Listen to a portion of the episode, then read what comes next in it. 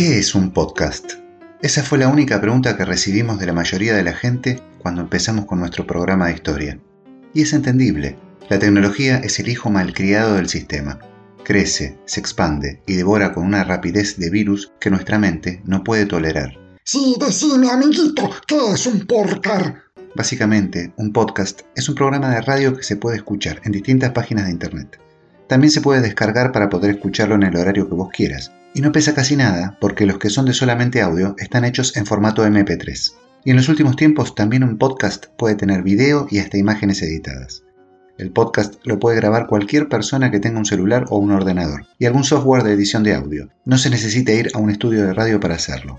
Podés hacerlo con las temáticas que se te antojen y hasta con entrevistas. Y no solo si sos un particular. Hoy muchas empresas tienen un podcast para difundir sus productos y servicios. A mí me molan los podcasts de historias de ciencia ficción, de cosas que sabemos que por ahora no ocurren, como inteligencias artificiales que dominan al mundo o un planeta entero encerrado en su casa en cuarentena por un virus. Me parecen interesantes.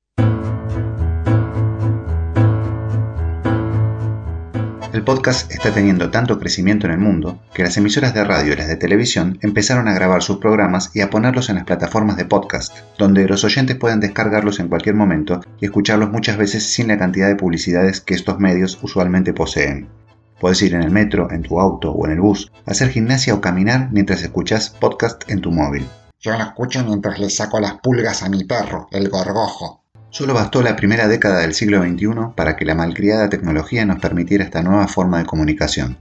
Primero nacieron los archivos RSS, lo que permitía técnicamente descargar y distribuir los capítulos. En 2001 aparecieron los iPod, que son unos reproductores de audio de Apple que ayudaron a los podcasts a hacerse conocidos. En 2004 nació Mevio, de Adam Curry, una plataforma que hizo al podcast definitivamente famoso, y ya para 2008 el formato estaba establecido y esparciéndose. Por ejemplo, en Estados Unidos, la estadística de 2019 nos dice que los oyentes de podcast se incrementaron de un año para otro en 17 millones de personas. Plataformas para escuchar podcast. Hoy por hoy hay muchísimas. Spotify, Evox, Google, Apple y montones más ofrecen su propia página de podcast donde la gente sube sus contenidos.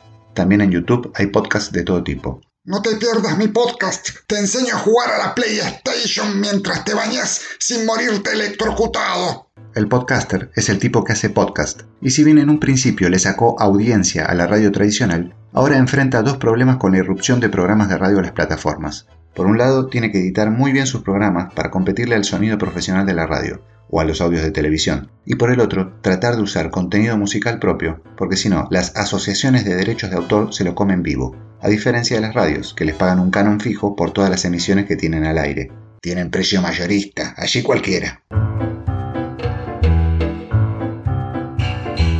Por ahora, la mayoría de los podcasters no tienen muchas posibilidades de ganar dinero, a pesar de moverse en una industria que genera mucho.